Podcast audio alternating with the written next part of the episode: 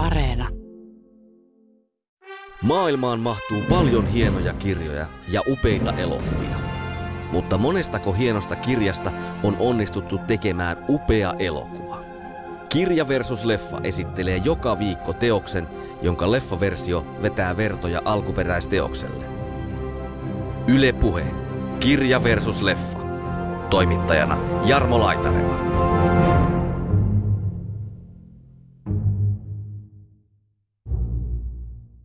Junassa on jotain semmoista niin kuin miljöönä ja paikkana jotenkin Kristi ei ole mitenkään suuri anarkisti tai mitenkään tällainen. Ehkä virheitä yhteiskuntaluokassa tarkastellaan, niin ei niitä pyritä purkamaan mitenkään. Tämä olisi ihana nähdä ihan teatterissa. Että sitten on, että siellä on sitten lavastettuna se, se junan, niin siihen ei tarvitse mitään muuta kuin sitten se yksi junan Ja siksi ehkä vaunu. Kristillä kutsutaankin joskus tämmöiseksi cozy mystery, eli mukavaksi tai leppoisaksi mysteerikirjailijaksi. Niin ratkaisu annetaan siinä melkein samassa olohuoneessa, missä oletetaan kirjaa luettavan takia. Anthony Perkins on semmoinen, että hänet näkee psykona kyllä aina. Mm. Mm. Ja siinä oli jotenkin tämmöistä, tämmöistä hermostuneisuutta ja tällaista oli siinä sitten. Enemmänkin tämmöinen hahmo tai henkilöhahmotutkielma, miten nämä hahmot toimii. Ja siinä on niin se tosi vahva mun mielestä Kristiin kerronnassa, että ne on uskottavia hahmoja, ne on mielenkiintoisia hahmoja ja jopa yllättäviä hahmoja monella tapaa.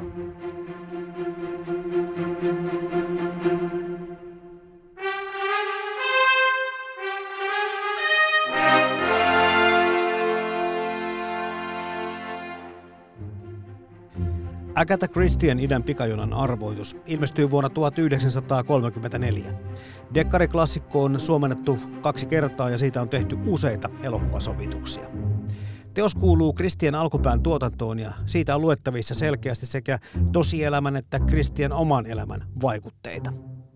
Rikosten kuningattareksi kutsuttu Kristie saattaa olla William Shakespearen jälkeen kaikkien aikojen myydyin kirjailija. Kristin kirjan lisäksi keskustelemme kolmesta idän pikajunan arvoituselokuvasta. Vuonna 1974 ohjaana toimi Sidney Lamet, 2010 Philip Martin ja 2017 Kenneth Branagh. Kanssani keskustelevat kirjastonhoitaja Paula Laaksonen ja kirjallisuustieteen väitöskirjatutkija Mikko Mäntyniemi. Tämä on Kirja vs. Leffa, ohjelmat tarinoiden myös suljettujen huoneen arvoitusten ystäville.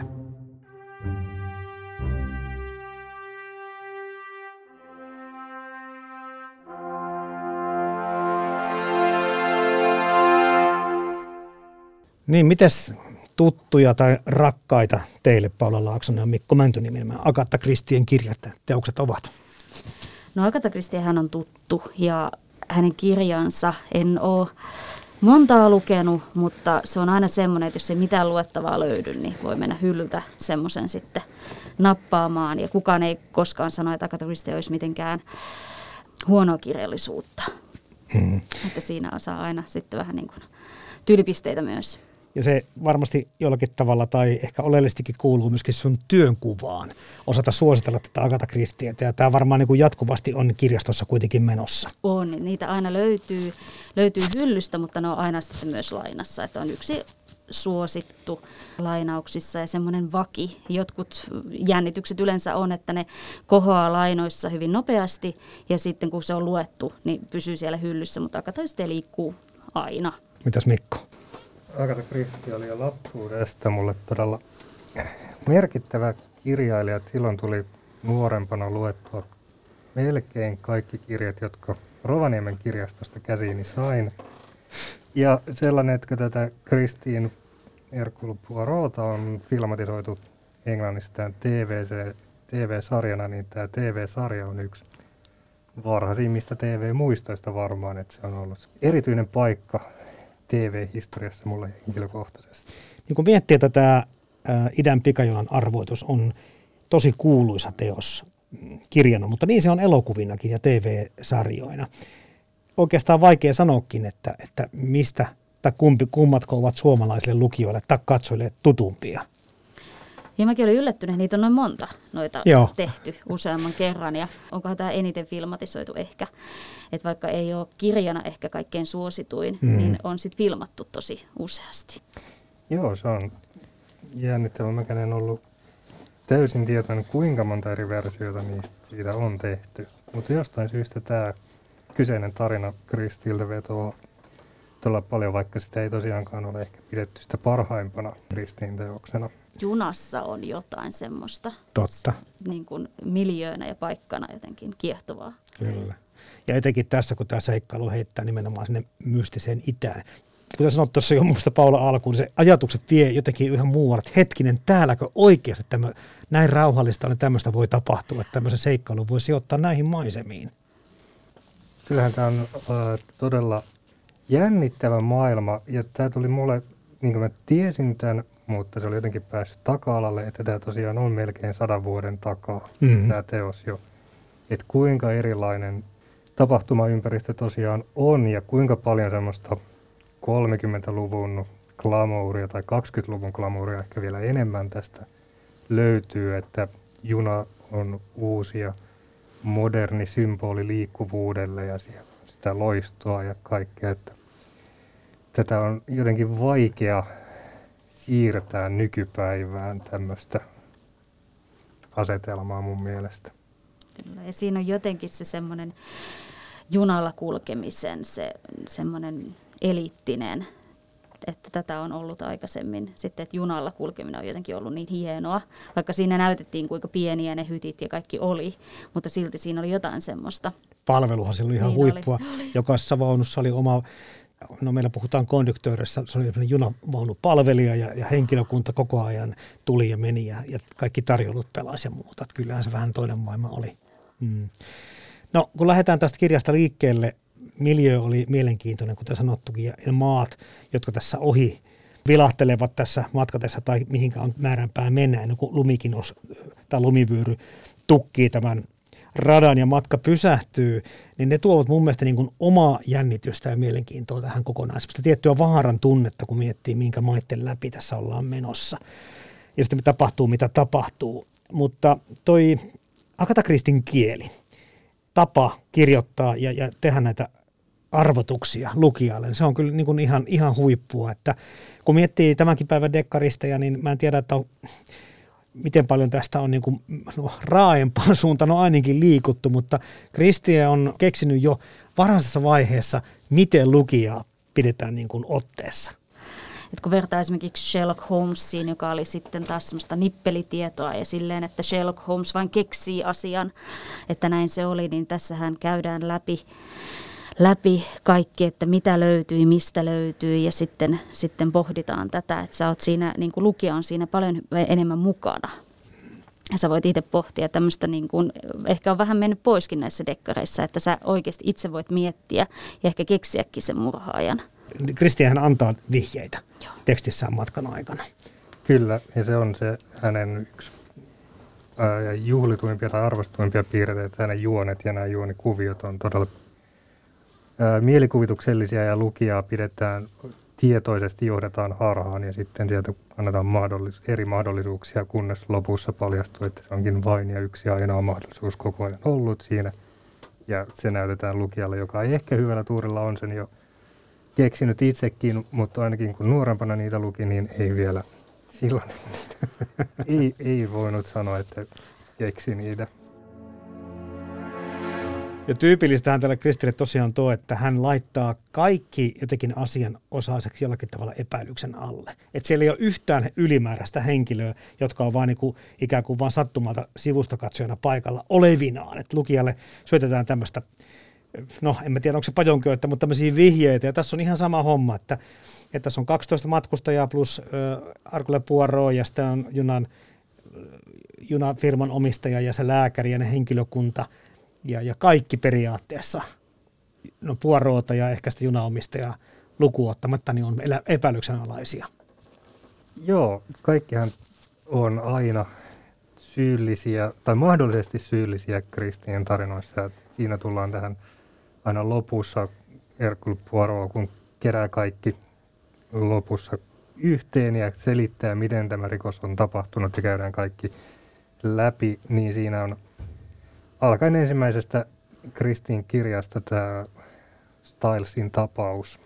Ja jännä juttu, mitä luin tässä vähän aikaa sitten, on se, että Agatha Christie itse olisi halunnut, että tämä suuri paljastus lopussa tapahtuu oikeussalissa.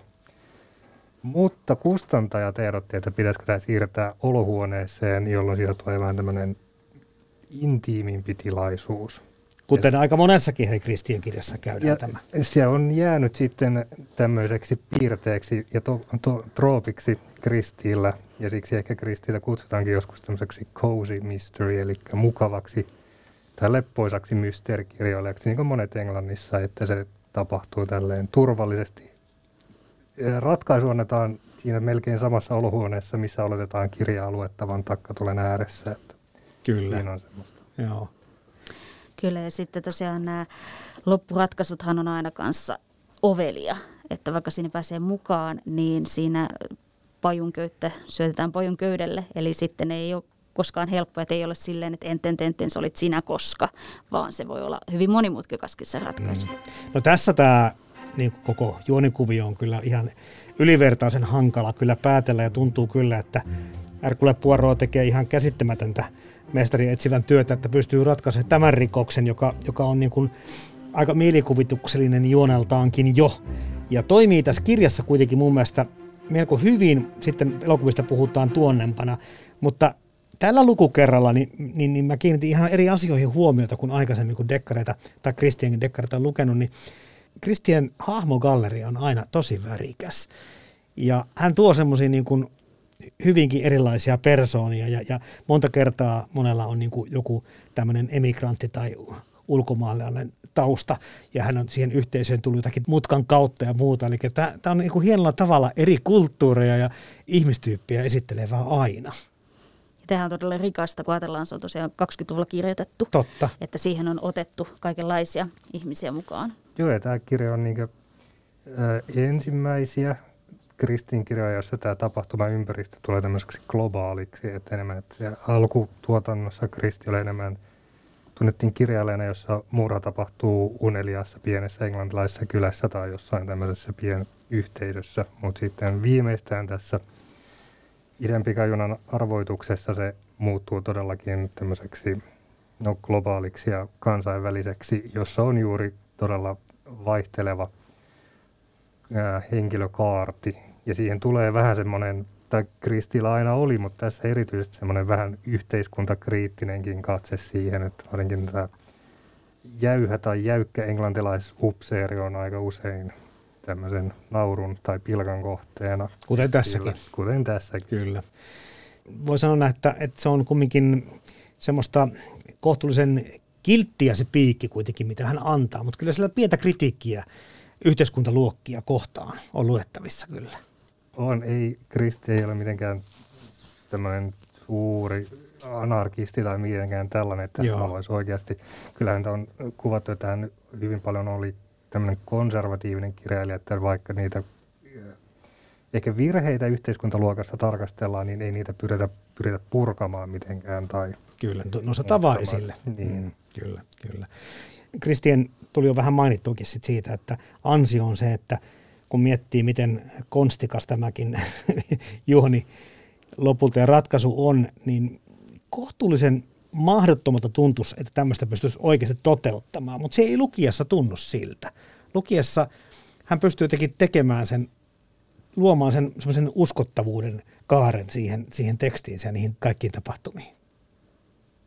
Joo, Kristitä lukiessa ei koskaan tule semmoinen semmoinen niin kuin keksimällä keksitty. Se on tosi luonnollinen, Kyllä. kaikki hahmot on uskottavia, Poirot on omanlaisensa ja sitten ne hänen erikoisuudet tekee hänestä kanssa sitten semmoisen ihmismäisemmän. Mäisemmän. Mutta joo, sitten tosiaan tämä oli, tämä on mun mielestä vähän tässä loppu on aika, voi kriittisesti katsoa. Ja sekin on sille, että näin, okei. Okay. Joo, joo, juuri näin. Ja tuossa kun puhutaan myöhemmin kohta elokuvista, niin se, siinä tuntuu paljon niin kuin vaikeammalta hyväksyä se loppu. Tässä kirjassa se on jotenkin helpompi hyväksyä. Joo, se on tässä kirjassa, kun mä tämän pitkästä aikaa luin, niin mä yllätyin siitä, miten vähän siinä tapahtuu tavallaan eri asioita. Että siinä on todella paljon hahmojen välistä kanssakäymistä, nämä kuulustelut ja pohdiskelut tämän Poiron ja herra Pukin ja tämän lääkärin kanssa tai sitten epäiltyjen kohdalla – ja tässä ei ole sellaista toiminnallisuutta liikkumista, mitä ehkä useissa, no nykypäivän dekkareissa varmasti on enemmän. Hmm. Että on enemmänkin tämmöinen hahmo tai henkilöhahmotutkielma, miten nämä hahmot toimii. Ja siinä on niin se tosi vahva mun mielestä Kristiin kerronnassa, että ne on uskottavia hahmoja, ne on mielenkiintoisia hahmoja ja jopa yllättäviä hahmoja monella tapaa. Mulla kanssa kävi silleen, että mä näin sen 70-luvun elokuvan ensin. Ja silloin mä ajattelin siihen ainakin loppuun, että tämä on niin joku mukailma, tämä on muunnos. Ja sitten sit, kun tämä uusi leffa oli tulossa, niin luin sen kirjan, niin sitten mä, että ai se oikeasti menee näin.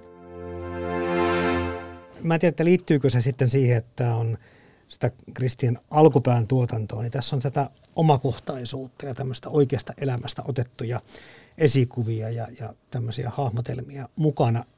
Voi olla, että enemmän kuin hänen teoksissaan keskimäärin. Muun muassa tämä koko, koko niin kuin murhan niin kuin tausta, niin tämähän on alkuasetelmaltaan tosiaan tämän lentäjäsankari Charles Lindbergin traagisesta elämästä irrotettu. Häneltä kaapattiin myös lapsi, joka löytyi kuolleena ja siinä myöskin tapauksessa kotiapulaista epäiltiin, aivan kuten tässä Kristien kirjassakin. Eli tässä on niin kuin senkin takia, että tämä nyt oli niin kuin kiinnostava lukea, koska hyvin palautui mieleen myöskin tämä Charles Lindbergin oikeassa elämässä kokema tragedia. Joo, Kristi otti hyvin paljonkin itse asiassa omasta elämästään, kun hän toimi ensimmäisen maailmansodan aikana ää, sairaanhoitajana ja sitten päätyi apteekkarin apulaiseksi. Niin sieltä on tullut tämä murhatapa tämän ensimmäiseen kirjaan, eli Stylesin tapaukseen jälleen. Ja tämä myrkytys, mikä siinä tapahtuu, niin se saa jopa niin suuren, tai se oli niin autenttisesti kuvattu, että sen ajan lääkärilehti julkaisi myönteisen arvostelun tästä kirjasta. Eli Kristi on ottanut tosi paljon vaikutteita omasta elämästään ja omista kokemuksistaan ja siirtänyt niitä sitten kirjoihin. Esimerkiksi hänen toinen miehensä oli arkeologi. Kyllä. Ja sieltä tulee tämä hyvin vahva Egyptin vaikutus sitten tässä varsinkin myöhemmässä tuotannossa, kuten murha Mesopotamiassa esimerkiksi. Ja kuolema Niilillä. Ja, kuolema Niilillä mm. ja näin. Mm. Ja toinen asia, mikä tässä niin kuin jos miettii, että sieltä tempastaan sit sieltä omasta elämästä, niin hän oli tosiaan tällä idän pikajunalla itsekin sitten matkustellut ja, ja se oli niin kuin tuttu miljö hänelle ja sitten jopa tämä, tämä tota, idän tämän pikajunan lumen vangiksi joutuminen, niin sekin on tapahtunut oikeasti, eli 1929, eli jonkin, joitakin vuosia ennen kirjan kirjoittamista, niin tätä kuudeksi päiväksi Turkin kohdalle jäi tämä kyseinen juna jumiin, jolloin tässä on niin paljon semmoisia elementtejä selkeästikin, mitä hän on ottanut mukaan. Joo, sen kyllä huomaa että tuossa kirjoitustyylissä etenkin se junassa oleminen, niin se oli jotenkin semmoisesti niin kuin tosi hyvin, hyvin kyllä. kirjoitettu. Joo. Joo. Joo. Ja Kristillä tunnetusti oli myös tämmöinen joku mm, vahva mielenkiinto junia kohtaan, että hänellä on monta muutakin tarinaa, jossa junat on ollut keskeisessä osassa, esimerkiksi muistaakseni APC, murha tai mysteeri, mikä tämä suomeksi onkaan, niin sitten on joku toinen kirja – vuoroon, onko tämä Paddingtonin tapaus, jossa luetellaan, tämä oli yksi arvostelu, jonka luin, jossa kirjoitettiin, että tämän kirjan juna-aikataulu nippelitieto on niin autenttista, että hartaammatkin junaharrastajat jäävät kakkoseksi. Että Agatha Christie paneutui todella paljon taustatyöhönsä kirjoissaan tietenkin vuorothan on sitten tämmöinen, se on ihana semmoinen mysteeri, mitä voi sitten katsoa. Mm. Ja tässä on sitten se vielä suljetun huoneen suljettu, että se on siellä. Sä et edes pääse sieltä pois. Ensin sä oot siellä juna, junassa ja sitten sä oot vielä lumen saartimessa, että Kyllä. sä et pääse sieltä ollenkaan pois. Niin se, se oli tosiaan jotenkin siinä kirjassa tuli tosi mielenkiintoista, kun se, että miten oli suunniteltu. Ja sitten kun oltiinkin siellä keskellä lunta, niin no. sitten siinä oli se, että Poirotihana ei olisi pitänyt ollakaan siinä Ei, junassa. totta, Joo. sekin vielä. Sattumaa. Mm. Ei sitä vaan just, että alkuperäisen mukaan Puorona ei pitänyt olla siellä. Että tässä on monta sattumaa, jotka johtaa siihen, että ei lopulta jäävät kiinni. No sitten noista elokuvista on jo pikkusen puhuttukin ja, ja niin kuin sanottua, niin aika monta leffaa tästäkin on tehnyt. En edes tiedä kuinka monta. Tässä voidaan nyt puhua ainakin näistä kolmesta, jotka ovat Suomessakin huomiota saaneet. Sidney Lumet teki 1974 erittäin kovalla castingilla oman versionsa ja sitten toi TV-elokuva 2010 vuodelta Philip Martinin ohjaama, missä tämä David Sutset on sitten pääosissa, joka monen mielestä one and only Poirot on, ja sitten tämä tuoreen 2017 Kenneth Branaghin leffa. Puhutaan muutama sana ensin tästä Sidney Lometin 1974 versiosta. Ja mä olin sen kattonut joskus nuorempana ja olin täysin unohtanut, kuinka äärettömän kova casting tässä elokuvassa on. Että kyllä melkeinpä voisi sanoa, että kaikki aikansa huipputähdet on saanut, saatu kiitettyä tähän elokuvaan. Huomasin. Mäkin näin tämän aikaa sitten joskus ensimmäisen kerran ja ihan sama efekti mulla, että mä unoin täysin, miten paljon tässä on kaikkia kovia näyttelijöitä. Ja kuinka hyvä elokuva se on. Elokuvallisesti se on todella näyttävä, se on hienosti kuvattu ja hienosti lavastettu. Ja tosiaan näyttelijäkaarti, jos sulla on Sean Connery, Vanessa Redgrave, Albert Finney, Anthony Perkins, muutama vaan luetellakseen, niin varmaan sanoisin, että kovin Agatha Christie Ikinä. ilmatisointi ikinä. Ingrid Päriman, Lauren Pakal, ai ai ai, Mm-hmm. täällä on kyllä niin kovia, kovia nimiä.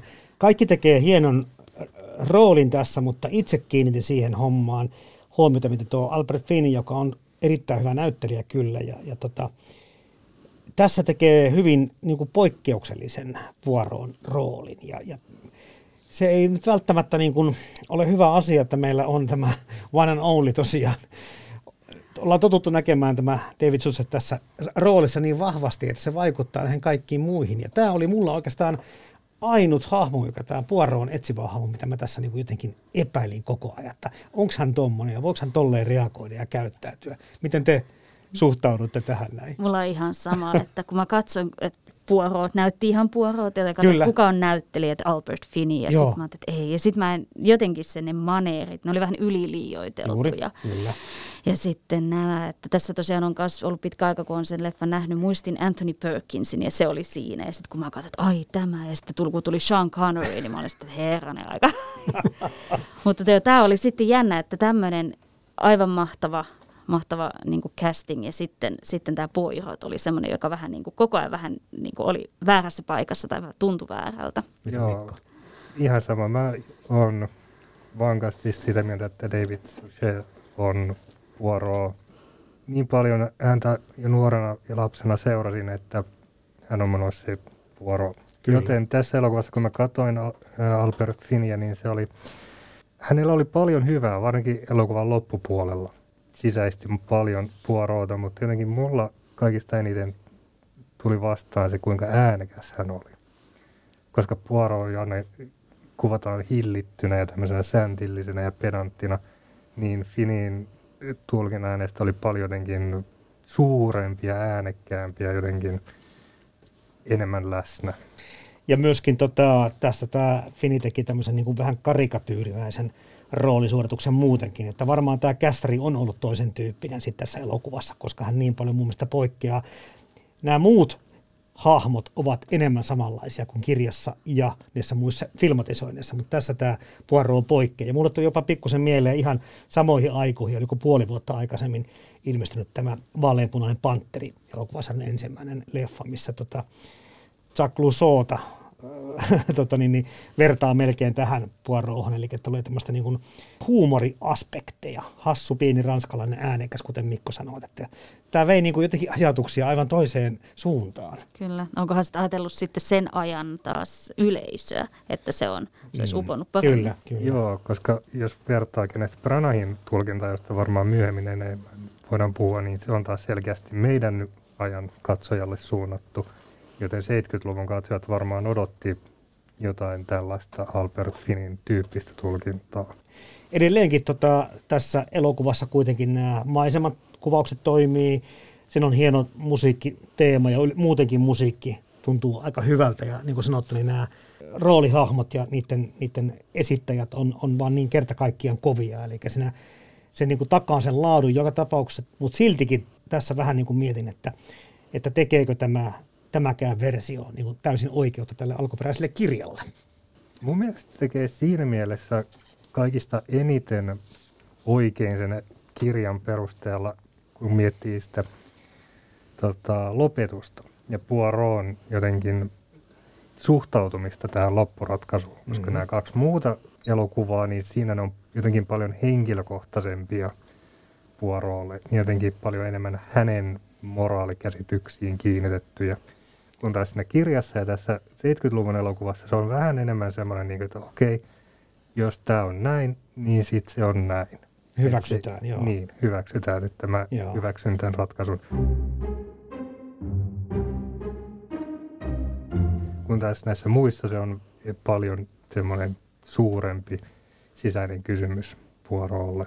Ja siinä mielessä tämä 70-luvun elokuva kuvastaa sitä paljon enemmän. Joo, ja tota, nyt kun sanoit tuon lopetuksen, mikä pikkusen poikkeaa, niin tässä tota 2010-2017 elokuvissa, niin siinähän, siinähän jo niin kuin sitten puoroota, puoroon henkeä uhataan ja ikään kuin mietitään, että pitäisikö hänetkin listiä, ettei vaan jäätäisi kiinni. Että sitten tämä menee niin kuin pitemmälle tämä ajattelu näissä muissa elokuvissa. Se, on samaa mieltä tuosta lopetuksesta kyllä. Kyllä ja sitten siinä on selkeästi se, että, että tuota, porothan ne kaksi, että ajattelen, että se kävi näin, mutta sanon, että kävi näin. Mm, ja sitten siinä tulee tämä, että nämä 12 ihmistä on, että he ovat uhreja ja sitten he jakoivat oikeutta. Kun taas sitten tässä on, sitten tulee uusimmissa versioissa sen, että se on oman käden oikeutta ja sitten miten se on väärin. Siihen suhtaudutaan hieman eri tavalla, se on totta. Mutta aikaakin on kulunut näistä, tästä filmatisoinnista. No sitten tämä 2001-versiota, en ollut katsonut sitä, ei sen kummempaa muuta kuin, että se Alfred Molina on siinä sitten Poirotin, joka on myöskin hieno näyttelijä. Ja tota, 2010 tehtiin sitten tämä, taisi olla TV-elokuva, joka kuuluu tähän TV-elokuvasarjaan Kristien filmatisointeihin. Tosiaan Philip Martinin ohjaama ja, ja tota David Susea siinä sitten pääosissa. Ja tästä tulee semmoinen aika vilpitön kotoinen olo, kun näitä, näitä Susen versioita katellaan. Ja tässäkin hän on, on tota, aika nimekäs tuo henkilökaarti. On, Kun ajatellaan, kyllä. että Jessica Chastain on siinä, David Morrissey, Toby Jones on siinä, Joo. jotka oli sitten, eivät olleet ehkä kuuluisia vielä silloin, mutta nyt ovat sitten taas saaneet Joo. Ainakin se heti niin kuin huomaattu tuttuja näyttelijöitä siitä, että niin kuin he, he ovat nimenomaan ponnistaneet tästä, tai tuota, heitä on nähty jossakin, mutta ehkä ei semmoisia maailmantähtiä vielä. Niin ja sitten Kristien näissä versioissa on semmoisia, että niissä on se kotoisuus tulee myös siitä, että hei tossa mä oon nähnyt ton jossain. Joo. siinä on myös hauskas katsoa, että hei, että tässä on tämä, joka oli sitten tuossa. Joo, tämä TV-sarja tosiaan, siellä on yllättävän koviakin nimiä, jotka ehkä juuri siihen aikaan, kun näitä tehtiin, koska sarja alkoi 80-luvulla, mm-hmm. niin he eivät vielä silloin olleet supertähtiä, mutta nykyään katsoja tunnistaa, että hetkinen, hän, hän tunnen ton jostain muualtakin. Kyllä. Ja tämä 2010-versio on siitä tosiaan jännittävä, että se on tunnetuimpia Kristin teoksia, mutta se on yksi viimeisimmistä, mitä tehtiin tähän sarjaan, että se on toiseksi viimeisellä kaudella muistaakseni tehty. Kyllä. Ja se oli osittain siksi, koska just Sidney Lumeen tämä elokuva oli niin suosittu, se arvostettu, se voitti Oscareita sun muita, niin David Suchet sanoi jossain haastattelussa, että hän ei halunnut tehdä tätä, koska se on, Sidney Lumeen versio on niin tuore. Ja siksi siinä onkin hyvin erilainen niin asetelma tai jotenkin tunnelmakin siihen alkupään TV-sarja jaksoin, jossa on tämä todella ikoninen alkumusiikki, niin sitä ei enää ole näissä viimeisissä kausien elokuvissa, jotka on oikeasti siis elokuvia, että ne ei ole enää 50 minuutin TV-jaksoja, vaan TV-elokuvia, niin siinä muutos näkyy myös sen sarjan sisällä. Mutta se on kiinnostavaa, että tosiaan Suse oli niin suuri tähti, että hän pystyi vaikuttamaan tämän elokuvan filmatisointiaikatauluihin näin paljon, että siihen saatiin tätä aikaväliä. Ja, ja varmasti oli muuten onni, että näin pitkään menikin sitten tässä välissä. Siihen kovin perään olisi ollut kyllä ehkä, ehkä vähän riskaapeliä. Mm.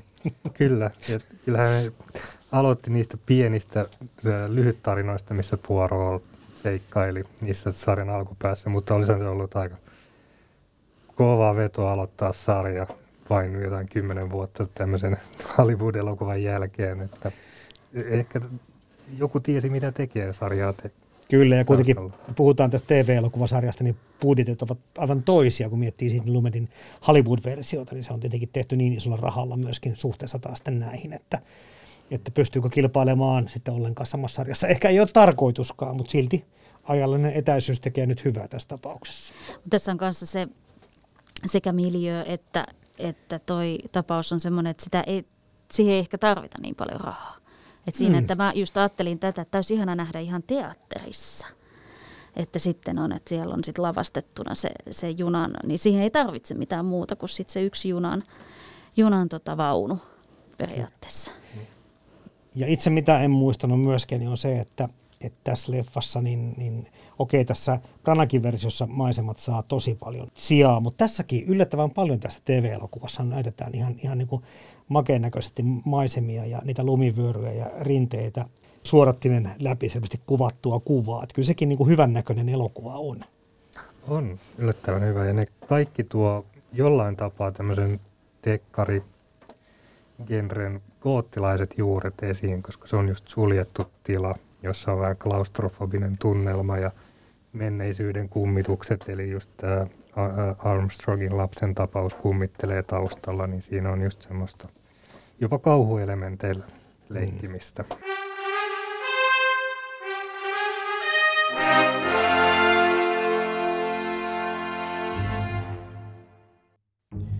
Kanssani Agatha Kristien idän pikajunan arvoituskirjasta sekä niistä tehdyistä elokuvista keskustelevat kirjastonhoitaja Paula Laaksonen ja kirjallisuustieteen väitöskirjatutkija Mikko Mäntyniemi.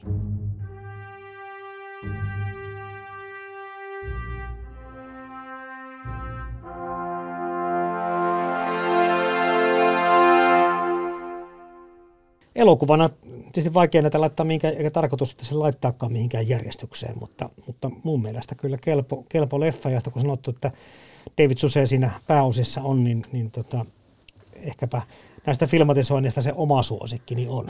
Kyllä, ja sitten mä myös pidin tässä, mun mielestä oli pelottavin ja silleen hyvin kuvattu Ratchet, että Toby Jones osasi to, tosi hyvin tämmöistä niin kuin epämiellyttävää miestä näytellä, että toisen sitten katsojillekin.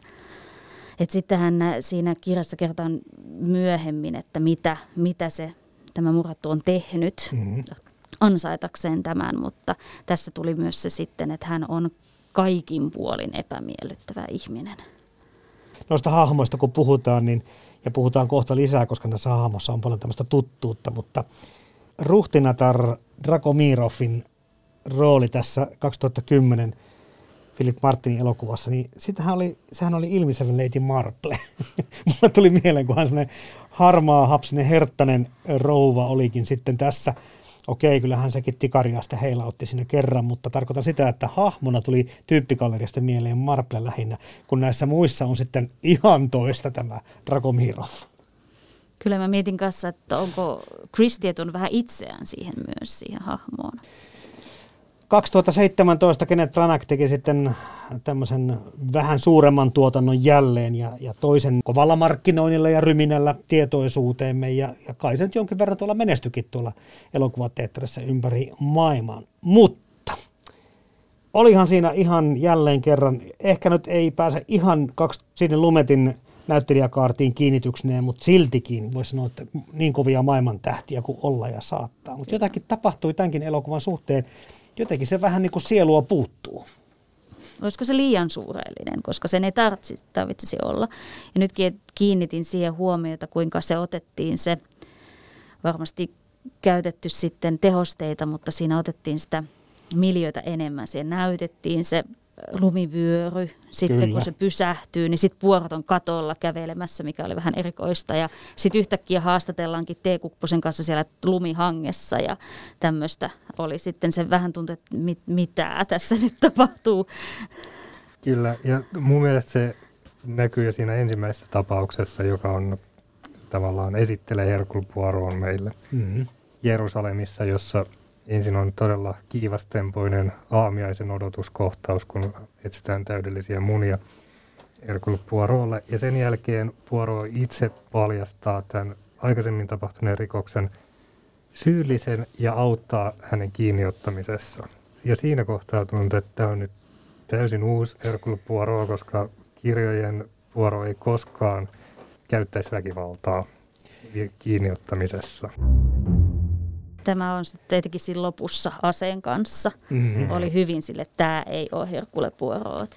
Ja ajattelin, että olisiko Kenneth Branaghilla ehkä oli joku idea päässä, mutta siinä ei ollut ehkä sitä sydäntä mukana. Että hän ei ollut sitten mm. sit niin syvällä siinä niin. ideassa.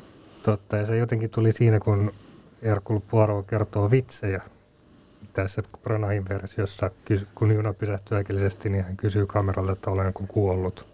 Ah, joo. Että, tämä tuntui vähän hämmentävältä. Että. Siinä oli montakin tämmöistä hämmentävää kohtaa, mutta tuosta alusta on pakko napata kiinni. Sanoit tuossa jo Mikko Mäntynimi siitä, siitä, että se alkaa niin kuin sillä tavalla toisen tehtävän merkeissä. Sehän oli ihan James Bond-aloitus. Bondhan on aina edellisessä tehtävässä kiinni ja sitten siitä kun vapautuu, niin lähtee vasta sitten niin kuin uuteen tehtävään. Ja tuotiin niin kuin Bondia ja tuohon hahmoon Sherlock Holmesia ehkä vähän liikaa sitten, että se vei niin kuin ajatukset myöskin toiseen suuntaan sitten siitä, mitä se kirja tai nämä muut leffat on edustanut. Sitten mä mietin kanssa tämä alku, jossa on tämä, ja sitten tämä sotilashan tekee, niin kuin ompuu itsensä, että mikä mm. merkitys ja vaikutus sillä on, että onko siinä sitten tosiaan se, että kun Vuorotin pitää saada lomaa, ja sitten vaikuttaako se sitten tähän, että hän on niin henkisesti sitten siihen loppuratkaisuun, että miten hän päättää tehdä. Mielenkiintoisesti ja 2010 TV-elokuvassa on myös tämä alkukohtaus, joka taas sitten pohjustaa sen moraalikysymyksen Hercule Poirotlle, että onko oikein, tai että hänenkin töillään on seuraamuksia, mm-hmm. jotka saattaa olla sitten kohtalokkaat joillekin osallisille ja onko se sitten oikein. Ja taas sitten niin Lumeen versiossa pohjustetaan tämä Armstrongin tapauksella lehtileikkeillä sun muilla, että katsoja tietää, että täällä on taustalla jotain muuta. Et mielenkiintoisesti nämä kaikki alut toimii, tai ne toimittaa erilaista funktiota elokuvissa ja ne avaa eri puolia tästä tarinasta. Joo. Tähän ehkä alkuun liittyy tässä Kenneth Branaghin versiossa myöskin se, että hän tuo tämmöistä niin kuin toimintaa. Mm. Kaikilla tasolla toimintaa lisää. Että on se tavaravaunussa taistelukohtaus, missä ammutaan ja, ja haavoitutaan ja, ja siinä on kaikkea tämmöistä niin kuin tappelurymistelyä enemmän, että se luottaa semmoisiin myöskin kamera-ajoissa semmoisiin tietynlaisiin kulmiin, että, että siihen saadaan niin kuin vauhtia ja elämää ja toimintaa ja meteliä. No, tietenkin tässä puhutaan sen verran vanhasta murhamysteeristä, että, että ainahan se voi päivittää, mutta tässä kohti tuntuu, että onko se tuotu jo liian moderniksi. Siinä selkeästi ajatellaan isoa kangasta, mitä, miltä se näyttää Joo. siinä. siinä. Että olihan siinä joitakin mielenkiintoisia kuvakohtauksia, että kun mentiin katsomaan sitten sinne sinne tuota uhrin huoneeseen, niin oli ylhäältä se kamera ja Joo, sitten liikuttiin kyllä. siellä ja sitten pystyttiin, että ei näytetä kaikkea, niin se oli kyllä aika ovela. Kyllä, ja siinä alussa kun Herkul Poirot astuu junaan ja kävelee koko junan läpi, niin kuvataan ulkopuolelta ja näytetään ne kaikki muut hahmot siinä. Niin siinä oli todella mielenkiintoista ja hyvää kameratyöskentelyä. Mutta se päivitys mun mielestä ehkä sitten vielä osuu tähän ää, junayrityksen omistaja herra Pukiin, joka on päivitetty tässä Branahin versiossa nuoreksi tämmöiseksi heittiöksi, joka toimii Joo. Ää, rellestää, nauttii vapaasta elämästä ja toimii tämmöisenä koomisena sivuhahmona ja kevennyksenä. Ja siinä tulee se, mitä Paolo sanoi aikaisemminkin, että mitä tässä tapahtuu, on se kysymys myös, koska siinä on niin monta erilaista teemaa tai tunnelmaa, että on komedialla ja slapstickia suorastaan, metatekstuaalista huumoria katsojille vinkkailua, sitten on murhamysteeriä ja tämmöistä ahdistavaa klaustrofobiaa, että ne kaikki jotenkin on vaan sekaisin keskenään ja välillä tuntuu, että mikä on se tunne, mitä katsojen pitäisi tässä kohtaa tuntea. Huomio kiinnittyy Pranahin poirottiin. Mm. Ja, ne ja viiksiin. Ja viiksiin. ja niiden mahdottomuuteen, kun taas muissa elokuvissa nämä muut hahmot pääsee, niin kuin kirjassakin, ne muut hahmot on paljon enemmän vaan esillä. Ja esimerkiksi niin lumeen versiossa tosiaan niin mun mielestä kaikki muut hahmot on loistavia roolisuorituksia. On. Ja ni, ne jää niin kuin mieleen todella voimakkaasti, kun tästä Branahin versiosta todella vaikea sille löytää mieleenpainuvia roolisuorituksia. No eihän sitä meinaa muistaa. Penelope Cruz on siinä, Willem Dafoe, Judy Dench, Johnny Depp, herranen aika. Siellä on tota Michelle Pfeiffer, Olivia Colman Oscar-voittaja, jonka muuten rooli on myös niin hämärä, että noin loistava näyttelijä aivan siellä niin kuin jää täysin niin kuin varjoihin, ihan kun häntä ei olisi ollenkaan koko elokuvassa. Kyllä mä muistan, hän sekoitti teetä ja harisi koiria. Juuri näin. Mm.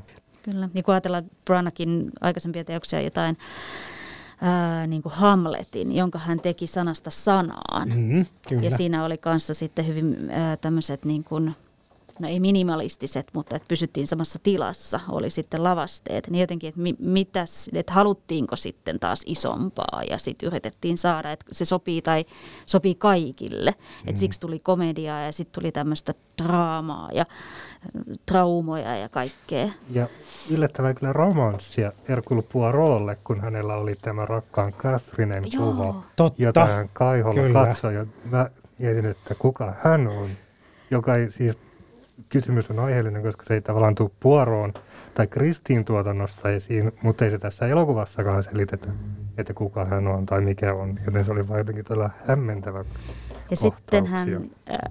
tämä kuolema Niilillä, hän on, sehän on jäänyt tuonne koronan va- jalkoihin, mutta sittenhän tässä tämä loppuhan on sille, nyt on tapahtunut murha Kyllä. missä Niilillä, niin että onko tässä sitten jotain tämmöistä niin kuin Puorotille sitten jotain niin kuin, ö, lankaa sitten, juonenlankaa sitten pidemmäksi, että onko se tarkoitus, Ja mistä se Catherine tulee jostain vielä. Niin, ja nyt täytyy henkilökohtaisesti sanoa, että se ärsytti minua kyllä elokuvassa kaikista eniten. Että nyt tapahtunut kuolema Niilillä oli kyllä niin, no joo. Tämä on jotenkin tämä tämmöinen vähän niin kuin 80-lukulainen, Niin. niin kuin, että sitten, että vähän niin kuin to be continued, mutta leffassa. Niin. Silleen, että ahaa, okei, seuraava sitten. niin. Hän on jotakin yrittänyt säilyttää sieltä vanhasta. Komeen näköinen elokuva ja varmasti viihdyttävä elokuva. On. Mielenkiintoisesti tuli tuossa vielä mieleen, että tämä Branahin versio pyrkii inhimillistämään ne kaksi hahmoa, jotka on ehkä kaikista vähiten kiinnostavia tässä tapahtumasarjassa, eli Hercule Poirot ja sitten Ratchet. Joo. Eli siinä tämä Johnny Deppin roolisuoritus on miellyttävän epämiellyttävä, johtuen ehkä osittain Deppin oman elämän sekoiluista, mitä ei enää voi olla tavallaan näkemättä roolisuorituksissa. Mutta myös sitten se tarina, mikä hänelle annetaan. Että se annetaan paljon, että hän on paljon selkeämmin roisto. Joo. Jopa omasta mielestä hän myöntää, että hän on rikollinen ja Mm. kiristää ja myy väärennettyjä tuotteita, joka on jotain, mitä kirjoissa ja muissa filmatisoinneissa ei ollut. Ei olekaan. Koska se annettiin nyt katsojalle paljon helpommin, että okei, se on ehkä oikeutettua, että tämä tapahtui, kun niissä aikaisemmissa se on kuitenkin kysymys, että se alkuun katsoja ei tiedä, mitä tämä henkilö on tehnyt ansaitakseen tämän. Näitä kahta roolisuoritusta tai heidän tuota, äh, rooliaan korostetaan, niin tosiaan jää sitten käyttämättä tämä loistava kavakaali näitä tämmöisiä muita huippunäyttelijöitä. Ja sitten itse vielä tässä ää, tätä, tämä Branakin Poirot lukee sitä Dickensin kahta kaupunkia useaan otteeseen ja nauraskelee sille kirjalle sitten. Eihän se nyt ollut hauska kirja, vai oliko? Ei. Niin tässä on jotenkin tämmöinen, että siinä on vähän, että yrittääkö tuoda sitten, että toinen on, on niin kuin vähän tämmöinen, että molemmissa on tällaista epäempaattisuutta. Mm. Toinen vähän niin kuin Sherlock Holmessakin on, että, että on tällainen, että hän vaan ratkoo rikoksia ja toinen tekee.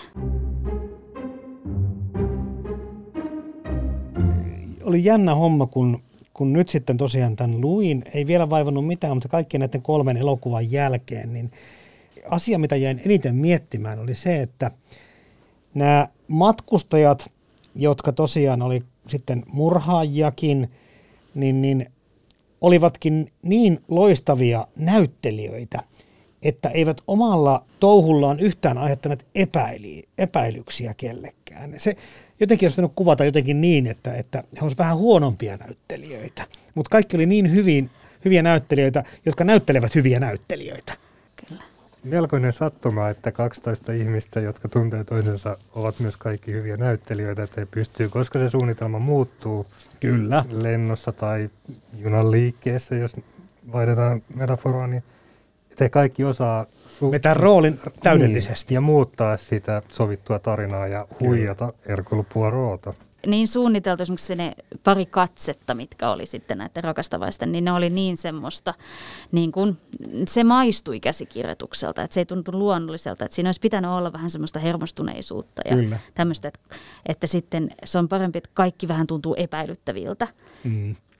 Mutta niinhän se on siinä kirjassa alkuisessahan, että kuinka ne, on, ne ovat sitten, koska suunnitelma muuttui, siellä onkin puoroot ja ollaankin keskellä lunta, niin sittenhän ne tekee, että kaikilta jää jotain todisteita, että on se kimono ja sitten Kyllä. on se nenäliina.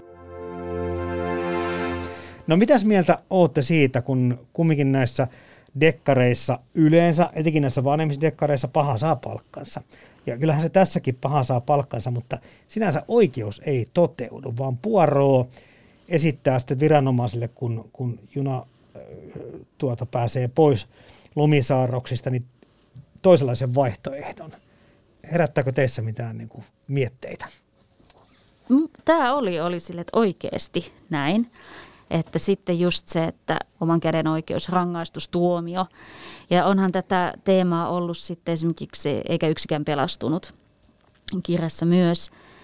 Mutta mun mielestä siksi se jotenkin suset, koska se oli toi semmoista hyvin inhimillistä – siitä, kun se sitten purkautui näille, niin se oli jotenkin, se tuntui hyvältä sitten katsoa sitä, mm-hmm. että hei, että vaikka hän sitten päätti kertoa tämän toisen teorian, niin silleen, että ette te voi tehdä. Ja sitten sieltä tuli niitä, niitä, että entäs jos oikeus ei pysty tekemään mitään. Niin siinä oli kuitenkin, että sentään edes katsoja voi katsoa, että mikä on oikein. Kyllä, ja se on osoituksena myös siitä, että kyllä Kristi käsittelee vaikeita moraalisia ja eettisiä kysymyksiä teoksessa, että se ei ole aina niin kuin, ehkä joskus on sanottu, että ne on helppoja luettavia, joissa on selkeä ratkaisu ja näin, niin ei niissä aina ole. Mutta kyllä siitä puuttuu se just niin kuin sanoit, niin se Sushetin henkilökohtainen tunne ja mitä hän tuo siihen roolisuoritukseen, niin se kyllä vähän puuttuu teoksesta.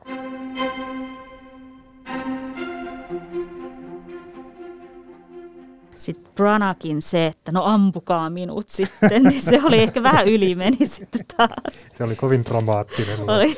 Niin ja tota, jotenkin tuntuu, että näissä sekä myöskin tässä vaikka Lumen versio on, tai sovitus on kanssa tosi hieno, mutta hänen puorottinsa ja tämä Branakin puorotti, niin, niin, niin niille ikään kuin riittää ratkaisuksi se, että he ovat sen ratkasseet. Se riittää heidän egolleen, mutta tämä Suset tuo siihen semmoisen, että tämä on oikeus ja se hyvä sydämisyys ja semmoinen avarakatseisuus. Ja että suhtautuminen siihen loppuratkaisuun, niin hän tuo siihen sydämen. Kyllä.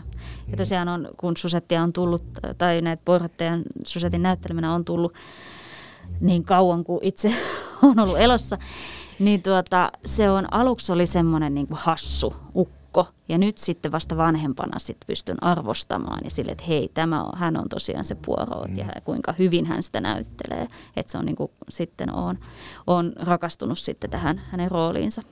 No onko David Suset jäänyt Poirotin vangiksi vai, vai onko se pelkästään meidän katsojien tämä silmässä tämä ongelma, että hänelle ei muita roolia enää soisi myönnettävän? Mä nimittäin sen verran kerran, että mä näin hänet yhdessä elokuvassa terroristina, erittäin ilkeänä terroristina. Ja se elokuva, se, se meni siihen kesken multa, se oli niin vaikeaa katsottavaa. Ja, taidan muistaa että elokuvan. ja mäkin olin jättää sen kesken eri syistä kyllä.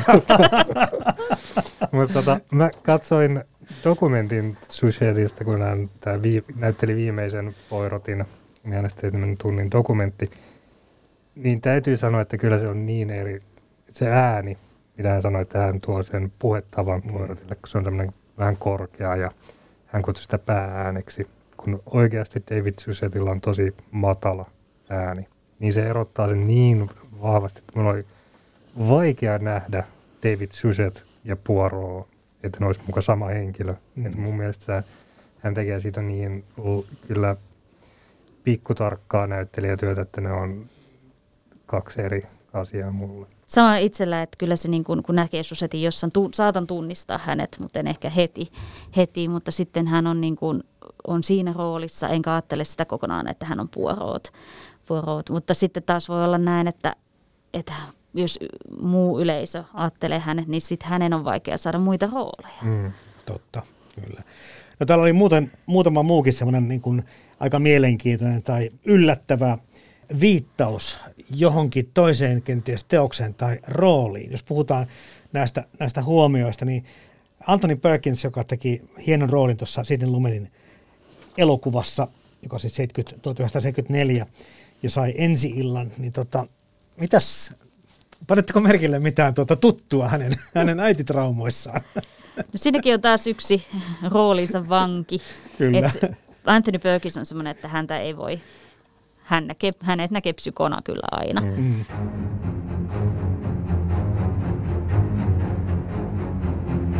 Ja siinä oli jotenkin tämmöistä, tämmöistä hermostuneisuutta ja tällaista oli siinä sitten kanssa. Mutta eikö tämä ollut tarkoituksellista, että väkisinkin? Joo, kyllä vähän kyynisesti katsoi, että tässä nyt ratsastetaan toisenkin Kyllä. murhamysteerin. Joo, Norman Batesia oli pikkusen kiskastu mukaan tähän, Kyllä. tähän tilanteeseen. Ja sitten mikä, mikä minut oikein täysin yllätti, kun tästä äh, Lumetin leffan ensikatselusta oli mennyt paljon aikaa. Ja nyt tämä prinsessa Natalia Dragomirov, joka, joka tässä tota, tekee hyvin hienon roolin tässä Lumetin elokuvassa, niin aivan kaksoisolonto Koppolan Drakulan eli Gary Holmanin esittämälle roolihahmolle. Ihan siis niin, kuin niin yksi yhteen tukkalaitetta ja meikkiä ja ääntä ja aksenttia ja ulkoista habitusta. Mä vasta sitten, kun mä luin, että tossa, että olit laittanut ton, niin sit vasta, että hei, niin muuten. Hän puhui aivan samalla aksentilla ja se naama oli valkastu ja se tukka oli nostettu tänne ylös samalla tavalla. Ja Joo, siinä alkuun se ei pistänyt silmään, mutta sitten siinä lopussa Kyllä. jossain, koska se oli se juuri hiukset ja tämä pää, jo- hattu tai koriste laitettu silleen, niin siinä kohtaa oli, että tässä on nyt jotain tuttua. no mitäs muuta? Jäikö mieleen tämmöisiä kohtauksia? Tai... No, mulla jäi vähän tämä Ingrid Berimanin, että kuinka hän oli sitten tämmöinen. Mä muistan tämän, kun hän sanoi, että minä olen, olen vain heikkomielinen nainen ja tuota, mitä hän sitten sanoi, että minä opetan heikkomielisiä ruskeita lapsia. Niin tämä, tämä jäi, mun mielestä se oli niin kuin, että siitä tuli semmoinen aikansa tuote mieleen. Kyllä, kyllä. Ja sitten tosiaan, että hän oli, oli silleen meikitönnä, totta kai ei haittaa, mutta semmoinen niin kuin, vähän niin kuin riisuttu versio. Mm. Et sitten, että tämmöinen hieno näyttelijä niin laitetaan sitten tämmöiseen, hyvinhän hän se veti, mutta jotenkin tuli vähän tämmöinen niin kuin tuli vähän paljastettu siitä jopa. rooli semmoinen, No että joo. nyt, joo.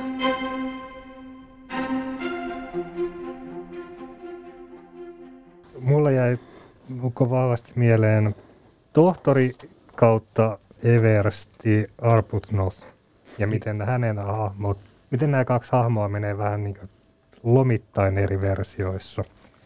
Ja ennen kaikkea se, miten tämä Lumetin versiossa ja mun mielestä jopa siinä 2010 versiossa hänen ja romanssi tämän Mary Debenhamin kanssa. Joo. Ja miksi sitä pitää salailla, oli, että hän odottaa avioeroa. Mm-hmm. Ja hakee avioeroa vaimostaan, joka pettää häntä, mutta sitten samalla hän pettää tässä nyt vaimoaan ja haluaa pitää sen salaisuutena, ettei menetä asemaansa. Ja tämä oli tämmöinen jännä. Mun mielestä tätä ei kyllä siinä kirjassa ollut, joten tämmöinen uusi moraalikysymys on tuotu tähän elokuviin ja oli vähän silleen, niin kuin, että hmm, tämä nyt sitten hyväksytään tästä näin vaan, että saatte pitää salaisuutenne. Ja siihen ei niin tartuttu sitten sen enempää. Ja sitten taas 2010-luvun eloku- tai siinä elokuvassa tämä lääkäri, hän oli sitten myös epäilty ja syyllinen. Että se oli muutettu sillä. Totta, kyllä. Ja sitten taas tässä Branahin versiossa tämä Eversti ja lääkäri oli yhdistetty kokonaan, että se oli sama henkilö, jota näytteli Leslie Odom Jr.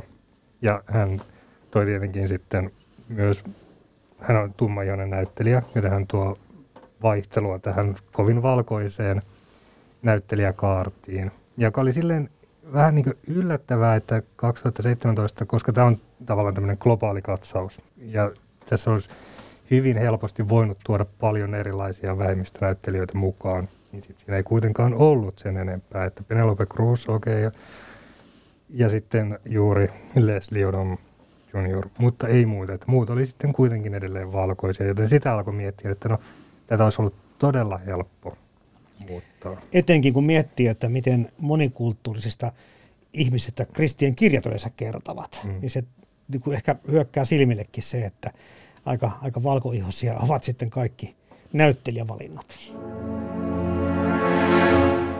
Kirja on kestänyt erittäin hyvin aikaa. 1934 tosiaan idän pikajunan arvotus julkaistiin. Mitäs Paula Laaksonen, Mikko Mäntyniemi luulette? Elokuvia varmaan tulee edelleenkin ja TV-sarja tasaisen taattiin tulevaisuudessakin, mutta, mutta uskalletaanko tälle pitkää ikää veikata?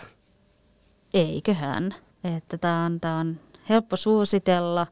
Mä en ymmärtäisi, mikä siinä voisi mennä, niin sanotusti tarinassa voisi mennä vanhaksi. Mm. Ja sitten se jotenkin junamiljö, se kyllä houkuttelee ihmisiä edelleen.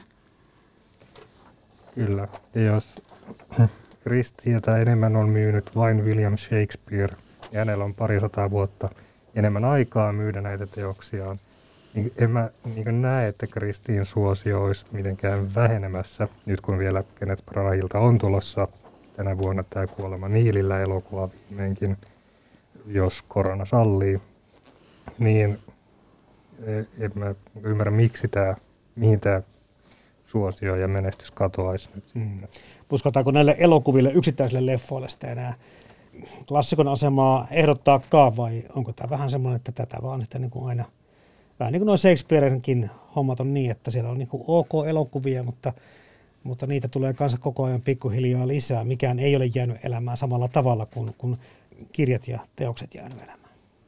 Varmaan uusia tulee jonkinlaisia erilaisia mukautuksia. Ja sitten taas, niin kuin sanoin, 70-luvunkin on jo vähän aikansa tuote.